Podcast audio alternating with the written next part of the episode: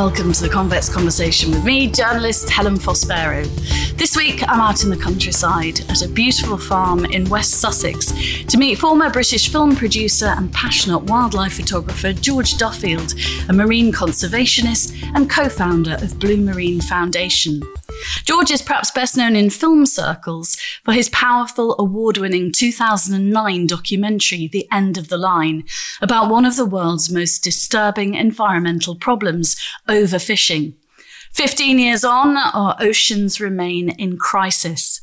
Overfishing impacts the ocean's biodiversity and ability to store carbon, therefore affecting its vital function of stabilizing the Earth's climate.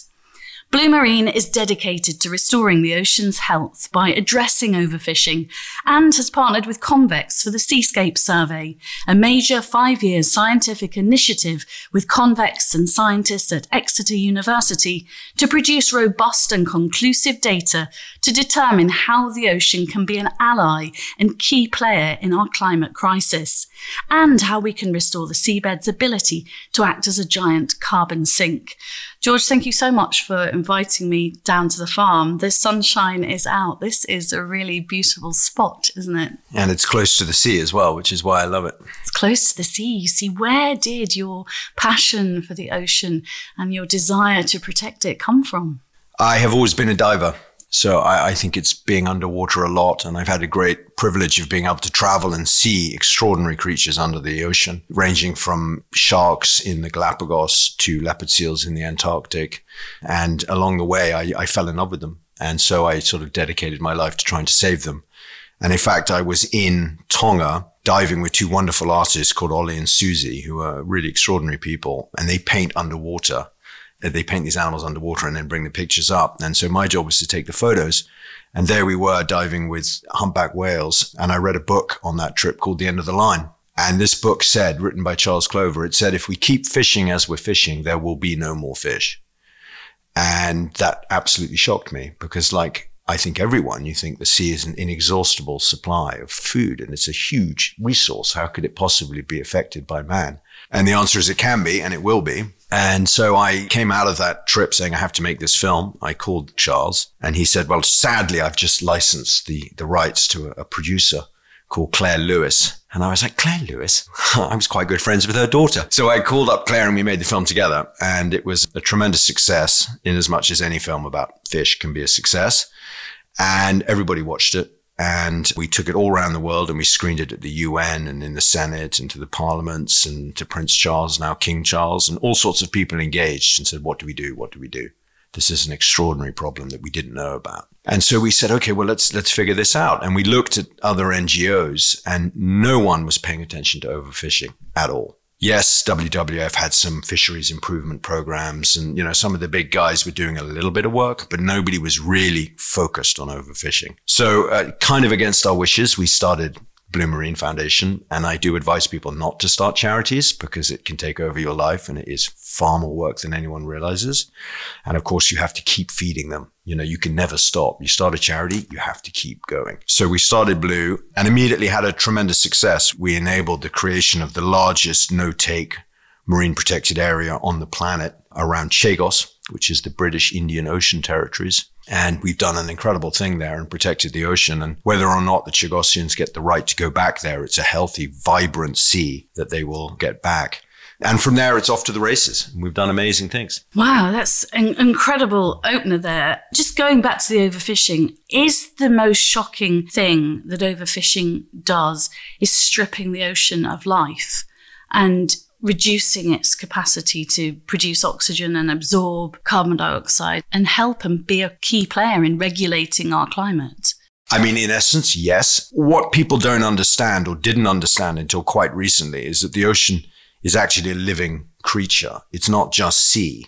It's the web of life within it that actually causes the ocean to function as the lungs of the planet. So it absorbs 30% of the carbon dioxide.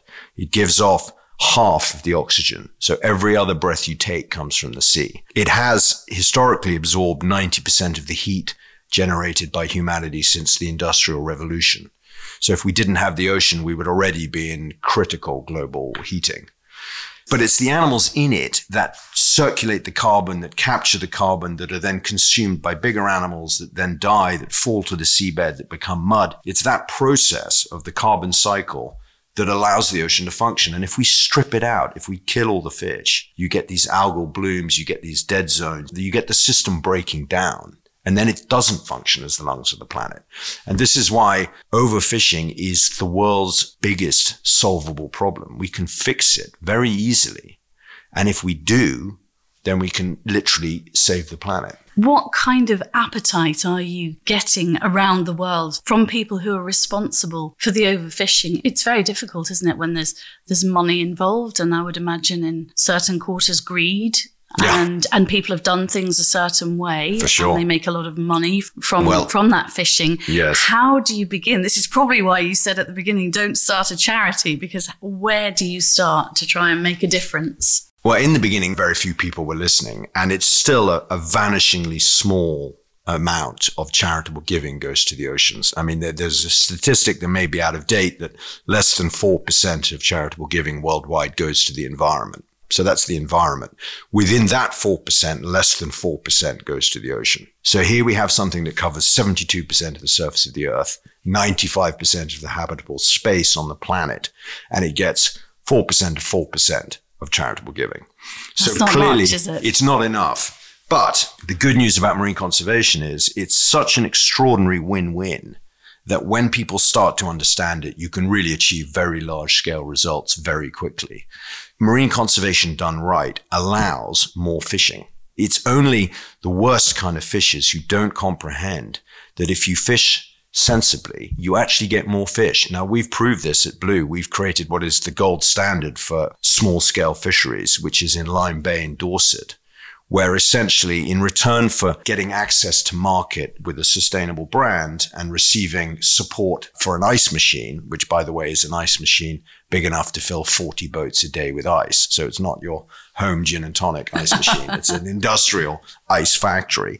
In return for accessing that, they agreed to fish sustainably. But and that means changing the way they, they operate in the sea, not trawling anything, changing the size of the nets so the babies can get out, changing some areas as completely set aside, some areas for exploitation of only fixed pots, just changing the system. They are now earning more money, catching less fish in a more productive sea than ever before. So there's this scenario where it's easier to catch the fish because there are more of them. The fish are more valuable because they're from a sustainable spot and retailers respect that. And you're spending less money going out there to get them and you're win-win-win and everybody gains. So there's more biodiversity, more money, more income, more fish. So this is why marine conservation done right isn't negative to anybody. The problem with the land is if you're planting forests, you're essentially saying to people, well, you can't farm here or you can't expand your village here. If you're saving orangutans, you're saying you can't chop down these trees and earn a living here.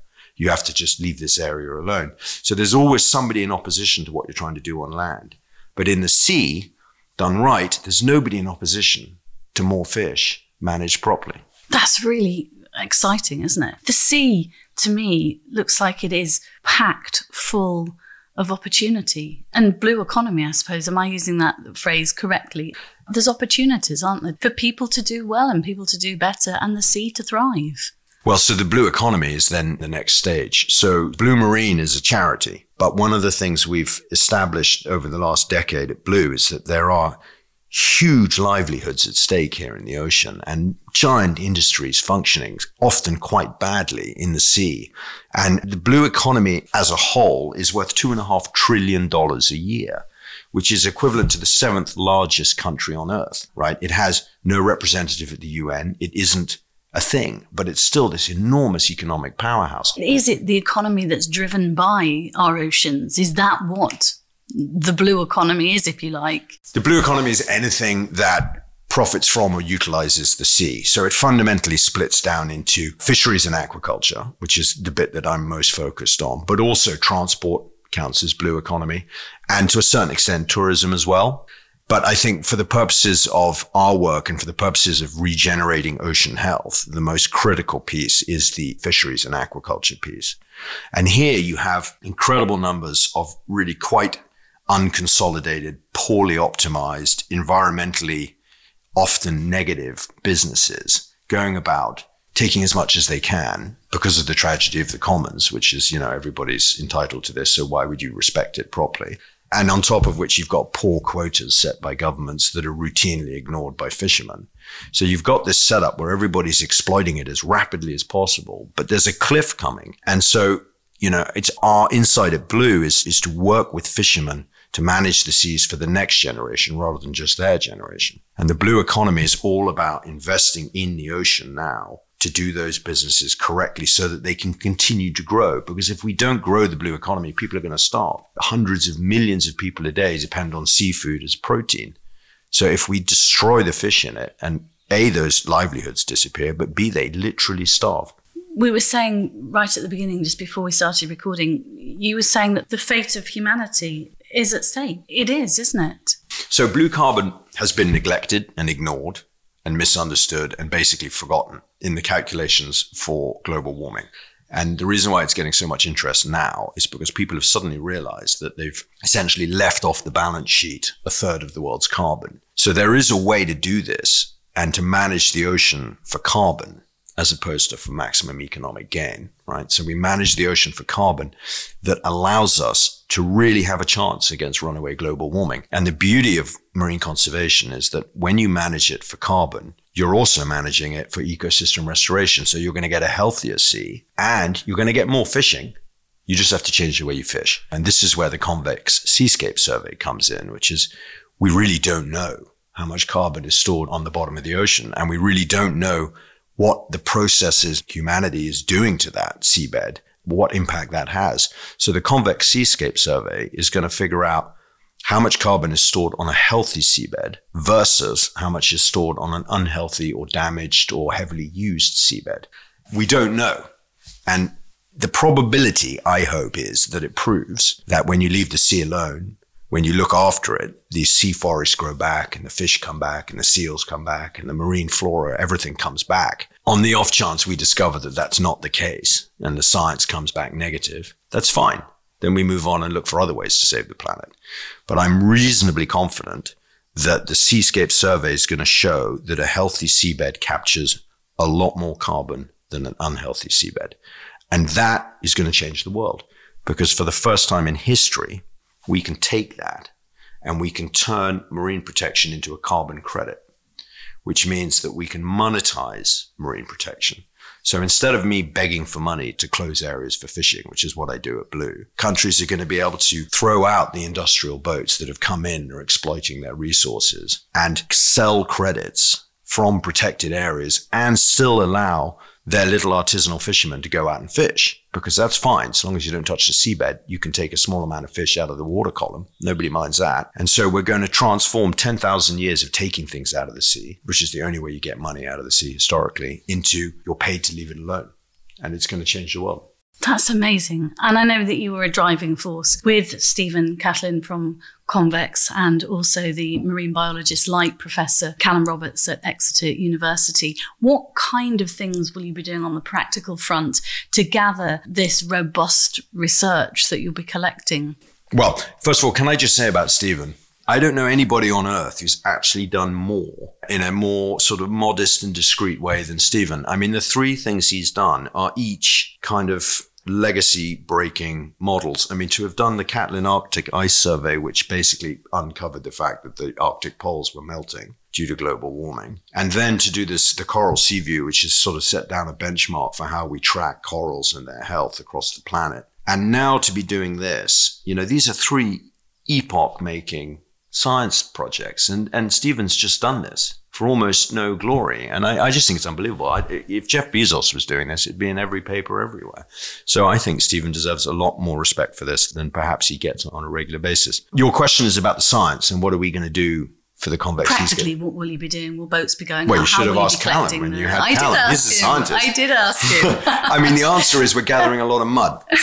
gathering a lot of mud. Because it's all about the mud. I mean, the seabed is mud it's not that glamorous. And we have a challenge at Blue because our job is the education and outreach and the communication package around this, as well as managing the whole program. But communicating the importance of mud is what we're trying to do here because it, what we're theorizing is that if you trawl the mud with a boat for fish and for sea life on the seabed, you remineralize the carbon into the water column and then it either escapes into the atmosphere or prevents the ocean from absorbing more.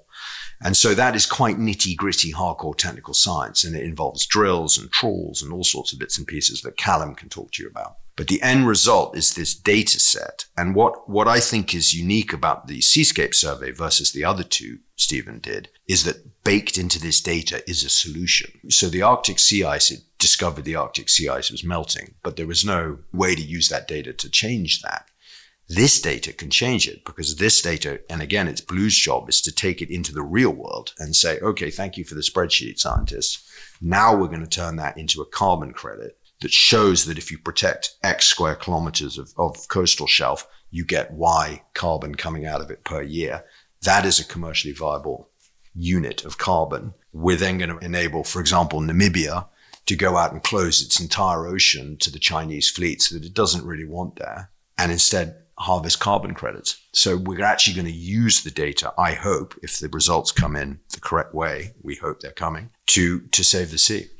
Is it likely, and I know you're not the scientist here, but is it likely that through that overfishing and through the trawling, that carbon that has been in our seabed for perhaps hundreds of years, some of it has been released into the atmosphere by the disruption that the, the seabed's undergone? Much more intelligent people than me think that is the case. Yeah. Do they? Yeah, and by the way, that mud's been there for a long time. That's this is another reason why the ocean is such an important ally for climate change because a lot of the solutions on land are drawdown solutions. So the, the planting of forests and things like that, which people sort of got excited about initially, are beginning to be a little bit discredited. There's been some very tough articles about how these forest credits don't perhaps work and you know what happens in the long term when the tree falls over and then somebody cuts it down and burns it because of course you know, that's just re-released straight back up into the atmosphere. So it's not the sequestering that goes on the earth is not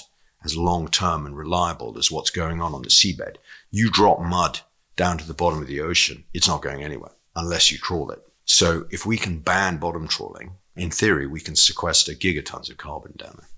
When you did the End of the Line documentary, which is 15 years ago mm-hmm. now, what were the most shocking findings for you personally, having been somebody, been a diver who's appreciated the ocean and loved it? What did you find it hard to stomach on that journey making the documentary? The charts we put in showing 90% collapses of essentially every large fish on the planet are devastating. I mean, you know, the number of sharks and large pelagic fish that are left have collapsed innumerably. And to read Darwin and to read, well, Professor Callum Roberts' book, The Unnatural History of the Sea, and hear these descriptions of the superabundance that used to be in the ocean. And now the sort of completely collapsed and degraded state of it was really very shocking. And trying to get that across in the film is very important. There's this concept, which I'm sure you've heard of, called shifting baselines where, you know, we think, we look around and we think, oh, this is a nice, you know, fertile piece of forest. You know, it's got a deer in it. But 500 years ago, it might have been teeming with life. Now, the ocean is absolutely, that's exactly the point. I think when Darwin arrived at the Galapagos, there's descriptions of them walking ashore on the backs of the turtles because there were so many turtles in the bay, they couldn't bring the boats in, but they could walk on them when the people first settled Canada with the cod, there was such a superabundance of cod, you could put your hand into the sea and pull them out. And now you go out and fish for a day and you're lucky to fill a quarter of the boat that shifting baselines is what we tried to get across in, in the end of the line in this sense that everything has collapsed and we really need to act very urgently now. And the other piece in it that I think is very powerful is, is understanding that the reports that were coming in globally of more and more fish are being caught, which is why a lot of people were like, everything's fine in the sea, more and more fish are being caught. In fact, the Chinese were faking their data because they didn't get promoted unless they had good reports every year. So each port manager was saying, Oh, yes, we caught, you know, an extra thousand tons of tuna this year. Totally untrue. And when you stripped out that Chinese lie, what you were left with was collapsing wild fisheries.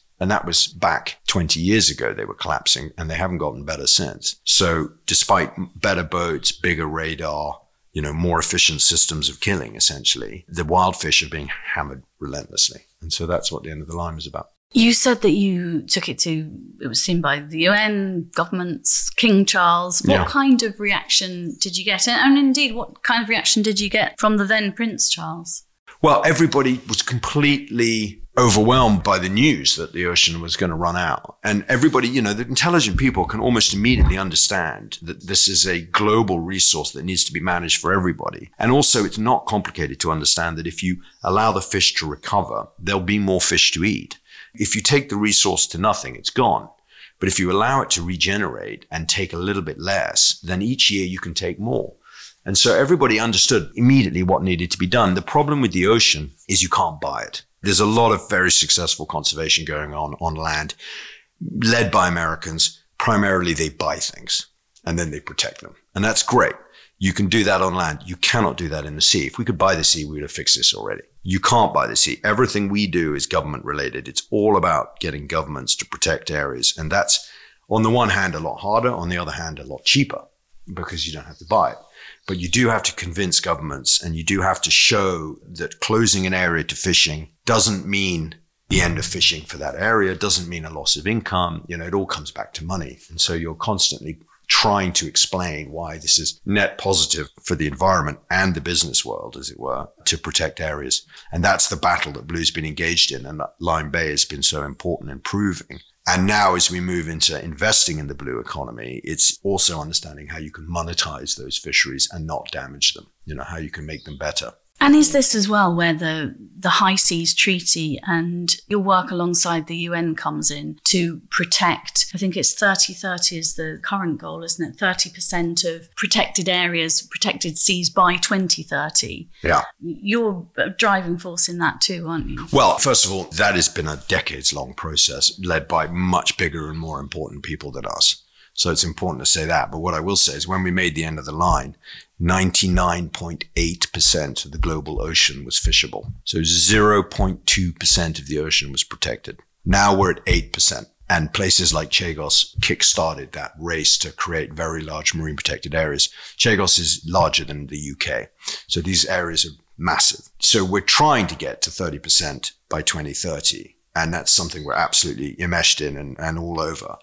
And we'll only do that with the high seas, which is why the high seas is so important. And we're hoping that we can start to unroll the new MPAs, marine protected areas in the high seas themselves. And that's kind of watch this space.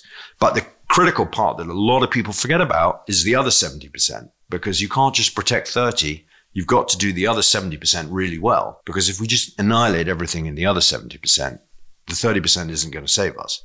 And this is the balance. It's 30% protected, 70% managed sustainably. And that's where the investment has to come in. That's where working with fishermen. Blue's great success is we work with fishermen. Very easy to blame them for everything, but actually they're out there earning a living trying to feed us and we have to work with them. Do you have an example, George, of a fishing story that's worked really, really well that you're particularly proud of, where you've managed to turn something around for a community and inspire them to fish sustainably and see some success through that? Well, Lyme Bay is the gold standard for that. But for example, we've created now uh, the largest marine protected area in the Mediterranean, which is an embarrassingly small 500 square kilometers. So I compare that to Chagos, which I think is 650,000 square kilometers. So it goes to show how how behind the Mediterranean is in protection. But we're working there with the local community in Turkey, and brilliantly, they're women. So the women fish, right, which is just absolutely classic as far as I'm concerned. Men just- Makes much more sense. much more sense. Women should do everything, in my opinion, because they're so much better than us. So anyway, the women go out and fish, and so we're now supporting them with again a route to market to make the fish more valuable, because it's about consumers and retailers knowing that the fish is from a sustainable area. So that's beginning. They're beginning to see their incomes tick up. At the same time, because other bigger boats are kept out of the area, there are more fish for them to catch. So the key metric is something called fishing effort. And that is how long does it take you to go out and fill your boat? And in the old days, it took you two hours. Then three years ago, it probably took you a day. And now as the fish recover, it goes back down to three hours is the ideal. So we're working there in Turkey and it's becoming very successful. The other thing we're doing there is teaching them to catch different fish. So there's a lot of invasive species in the Mediterranean, and these are fish that have come in typically in the bilge tanks of other boats. And so you go to the Red Sea, you pick up some nasty lionfish, you bring it to the med and it promptly starts killing everything in sight. So lionfish is a huge problem. The other one is the crown of thorns, starfish, which kills everything. So in the Mediterranean, we're trying to get in Turkey, we're trying to get these fisherwomen to catch the lionfish. And then we're working with chefs to educate them about how they're, in fact, they're perfectly delicious. I was in Turkey last week and I, my son ate one. I had a small piece. Perfectly fine. Mm, just another white fish, you know. And so we're trying to transform the economy there as well so they can eat the right type of fish.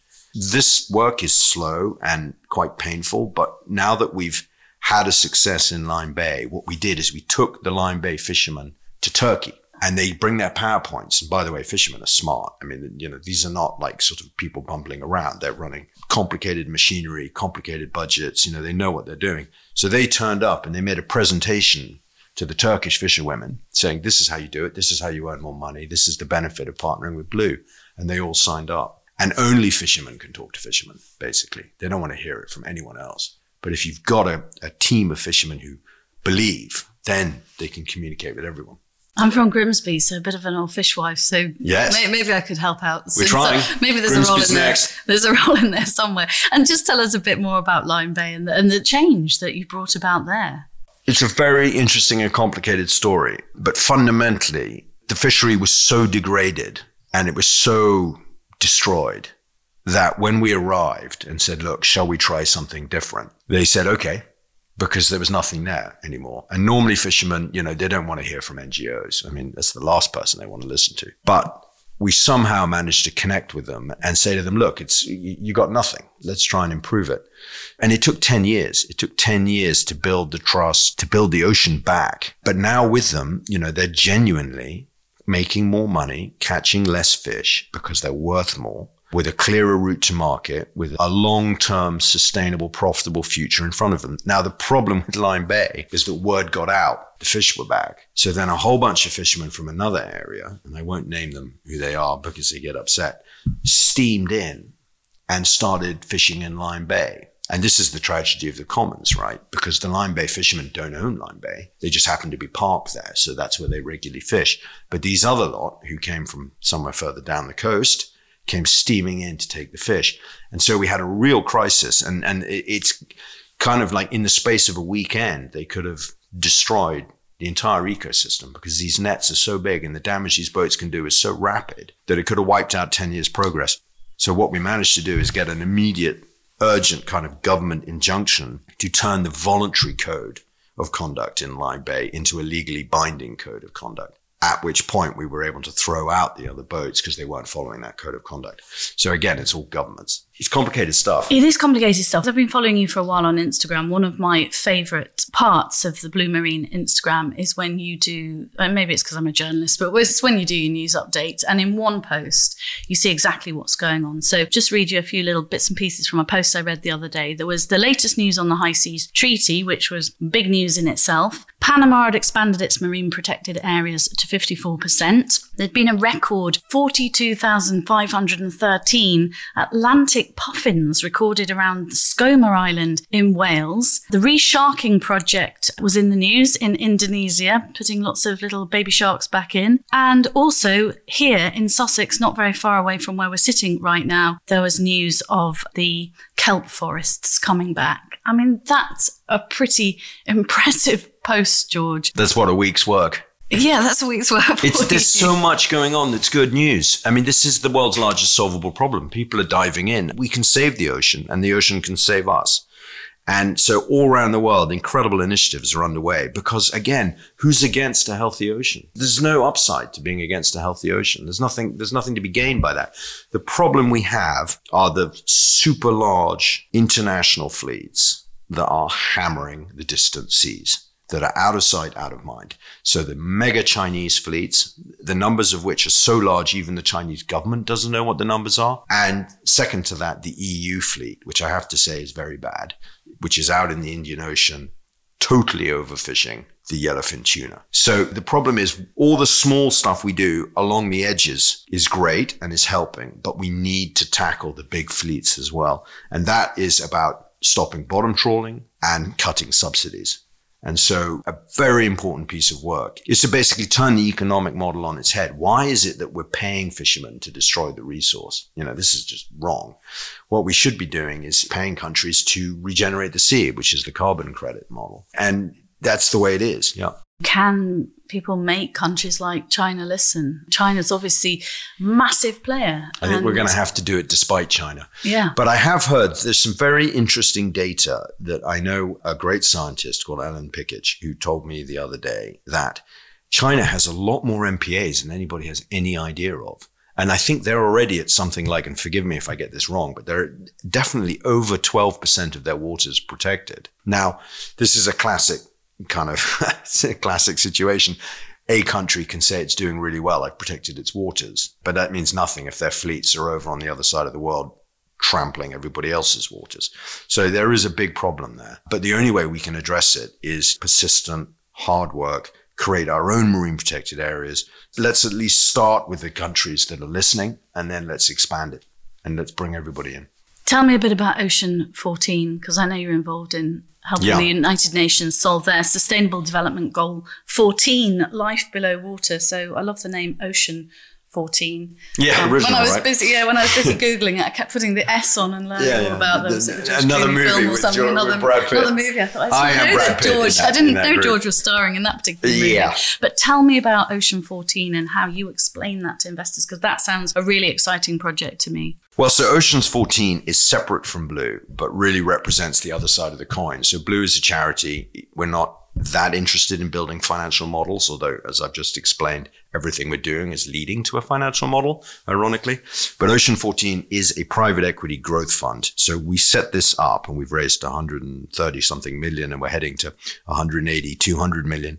We've set this up to invest in the blue economy because there are so many companies out there that require money to do it right, to grow, to feed the planet, to, to, to basically harness the ocean's power to feed us and regenerate. That we couldn't do it with charity alone. So Ocean 14 fills this massive gap between a lot of venture startup funding. There's a lot of people doing apps for the ocean. Like, you know, this app is going to save the sea. I'm not sure it is. I don't think apps can save the sea. On the other hand, you've got giant conglomerates running huge businesses. Okay, fine. In the middle is hundreds of billions of dollars worth of companies and nobody's investing in them. And they're all just bumbling along and failing and going bust or some are growing. Many of them fail because there is no reliable source of growth equity. So we set up Ocean 14. There's four of us in that partnership and we're flat out investing in food security and marine ecosystems. So that means aquaculture done right because fish farming can be done right. And actually, the great mistake in Seaspiracy is it said you can't do fish farming right. And that's totally incorrect. Not only can we do fish farming right, but we actually have to because it's going to feed the world on a much lower carbon footprint than, than animal protein on land. We're doing alternatives to fish protein because the biggest problem with aquaculture is that you catch wild fish to feed the fish in the pens. So what we need to do is break that and we need to stop catching wild fish to feed the farm fish. We need to feed the farm fish alternatives. And that's going on all over the world, insects, algae, stuff like that. And then the last one is to invest in sustainable fisheries, which is actually very hard, which is to invest in fishing fleets doing the right thing, to invest in data around that actually is the right investment thesis. So looking at tracking fishing vessels so they behave, changing the gear they use, sort of technology plays around fishing. And then the other piece, marine ecosystems, which is plastic, keeping plastic out of the sea, and then seaweed, which is an extraordinary investment opportunity, albeit one that's quite complicated to get right. Let's put it that way. So the whole point of Ocean 14 is we believe in the convergence of drivers. So there's a sustainability push and there's a making money finance push. And in the ocean, only businesses that do good will do well, right? You can't build a fishing company that is designed to fish all the fish out. You're going to go bust. There's no longevity to that. So the good fish farms are the ones that are moving away from wild fish, that are not polluting, that are not going to be shut down by regulators, that are going to get enhanced premiums in the retailer because it's a good product. So you invest in businesses that make money and do good at the same time. And is that what you meant right at the beginning when we were talking about how you describe yourself? And you said a marine conservationist with two hats on. Yes. So the two hats is charity and, and finance and charity and business. And it's great because, you know, I go to dinner with somebody And if they want to give money to charity, I've got it. I'm ready. And if they want to invest, I'm ready. so I just I have I have my two hats and I just change hats at dinner depending on who I'm sitting next to. And you partnered in Blue Marine with Charles Clover. I'm just looking at his book, which you've kindly given me there, Rewilding the Sea. Has he brought very different qualities to Blue? Definitely. And the success of Blue is because we're not marine scientists. You know, there are a lot of marine scientists sitting in NGOs and they're not doing a lot. We're sort of after the action. We're after the results. So Charles is a journalist and an author and I'm a filmmaker. And uh, my other partner, Chris Gorrell Barnes, is a, was a media advertising kind of entrepreneur. So we just like get stuff done and just push and ask. And Charles has this wonderful ability of scaring governments into action, you know. And so we, we would go to the Foreign Office and we'll say, listen, we can help you. We can replace the money from the fisheries income and let's protect this wonderful area and let's make it a, the best marine protected area in the Atlantic. Or we can do a front page article in the Sunday Times about how you're allowing slave fleets catching sharks in it. And they kind of look at us and they go, okay. and it works, right? So it's carrot and stick. So it's just getting it done. Getting it done. And getting it done leads me nicely on. I hope you don't mind me mentioning your mum. But oh yeah, your mum, Dame Vivien Clore. I've not met her. I'd be quite scared, I think, of meeting her because I think she would get things done, doesn't she? And I've read interviews with her where she said to the interviewer, "I don't like this. I don't like being interviewed." Is that where some of your drive and spirit comes from? Because she's an extraordinary lady, isn't she, your mum? Yep, she takes no prisoners. Um, well, look, I mean, I've got two parents, and my dad is equally impressive. So, you know, he's been very successful in the business world, and my mother has been a powerhouse in the charitable world. So I think I'm just channeling both of their spirits, actually. And did they give you a love of the diving and the sea? No, well not at all. Growing up, no, zero, zero, no. zero, zero. No, I think it was because yeah, it's one of those things you do because your parents don't, probably. Yeah. And in fact, it's taken me a long time to talk them into caring about the ocean. And I'm not even sure they do. Really? It's a generation that doesn't feel the planetary crisis. Yeah. You know, it's not their crisis. It's not even our crisis. It's our children's crisis and their children's mega crisis. But it's a good job then that there are people like you and and Blue Marine and Stephen Catlin and Convex and Exeter Marine, you, marine biologists actually getting up and doing anything when you lie in bed at night, George, do you think this is salvageable and that yes. enough people are doing enough to try and reverse? Yes, this on? is this is the crisis in the ocean is the world's largest solvable problem. We can fix the crisis in the ocean, and if we fix the ocean's health and allow it to regenerate, then that will play the decisive role in stopping runaway global warming. Conversely, if we lose the ocean, then I think we have almost no chance of stopping runaway global warming. But because of the convergence of factors in the sea, this notion that a sea managed for carbon is a healthier sea, that more people can earn livelihoods on, that more people can feed on, right? This positivity that happens in all directions at the same time in the ocean, or rather one direction, the right direction, I think we can fix it. I really do. This is the world's largest solvable problem. And the levers that Callum referred to in your conversation with him are immensely long. So if we can unlock in the next four or five years carbon credits in the ocean and the sea recovers so quickly, right? Five years, you can go from nothing to really healthy ocean. Some fish take longer, but basically five years is enough to see a big hmm. difference. That's what's happening in Sussex, by the way. Been closed for 18 months and already there are like dolphins and rays that people haven't seen for two decades. So it bounces back the sea. So I think if we start doing this now, then within two, three decades, the difference could be absolutely exponential. And it's so big, the sea, that its ability to affect the atmosphere is immense. I mean, that's just the whole point. If we do, if we ban bottom trawling globally, it could have an absolutely transformational effect on, on global warming. We started this conversation with you scuba diving and talking about some of the beautiful sights you'd seen underwater and also touched slightly on your wildlife photography. Can we end?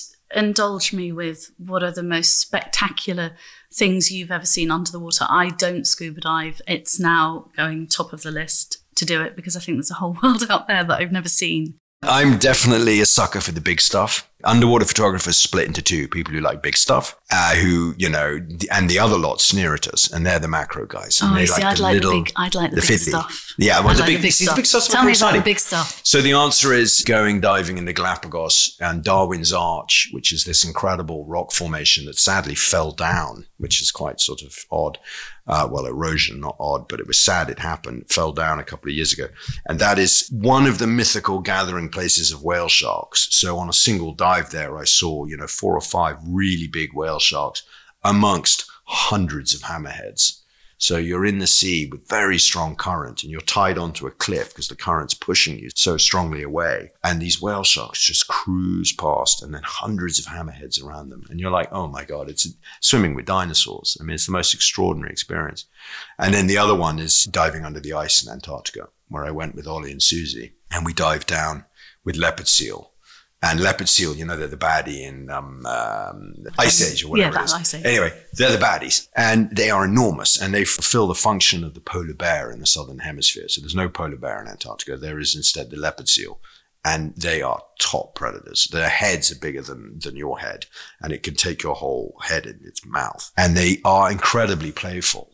And so this leopard seal just kept coming closer and closer and closer, and everybody else got out of the water, and it was right with me. And the last picture I took on the last dive in Antarctica was of this leopard seal right next to me, and that was a good photo. And I won the Natural History Museum's underwater category Wildlife Photographer of the Year award with that photo. And then the next pass, it came round and bit my fin.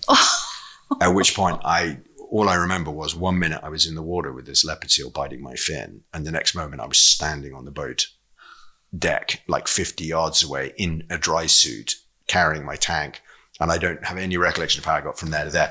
But I can tell you, adrenaline does extraordinary things when you need it to. Wow. I just flew out of the water. That's extraordinary. It's been fantastic talking to you. I, I feel like we've just kind of just scratched the surface, and there feels like there's probably a part two in this somewhere. I know we're doing work together with Convex, which Well, is great. I'd, I'd love to talk to you again. and uh, and I think it'd be great to go into more detail. But you've given a really fantastic view of what's going on, and do keep going with Blue Marine because I know you said at the beginning it's not easy with a charity. It's not easy, but it sounds like you're making some real difference, and I'm excited to see what the Convex Seascape Survey turns up as well. I think It that'll could, be really could, un- exciting. well, it, the best part of it is it could put me out of a job. Oh. Because if we get it right, if it comes good, the Convex Seascape Survey, then then marine conservation will pay for itself. And I no longer need to, to be involved in a charity that, that asks for money because everybody will be doing marine protection as a business. So more scuba diving and More less diving. work for you. Exactly.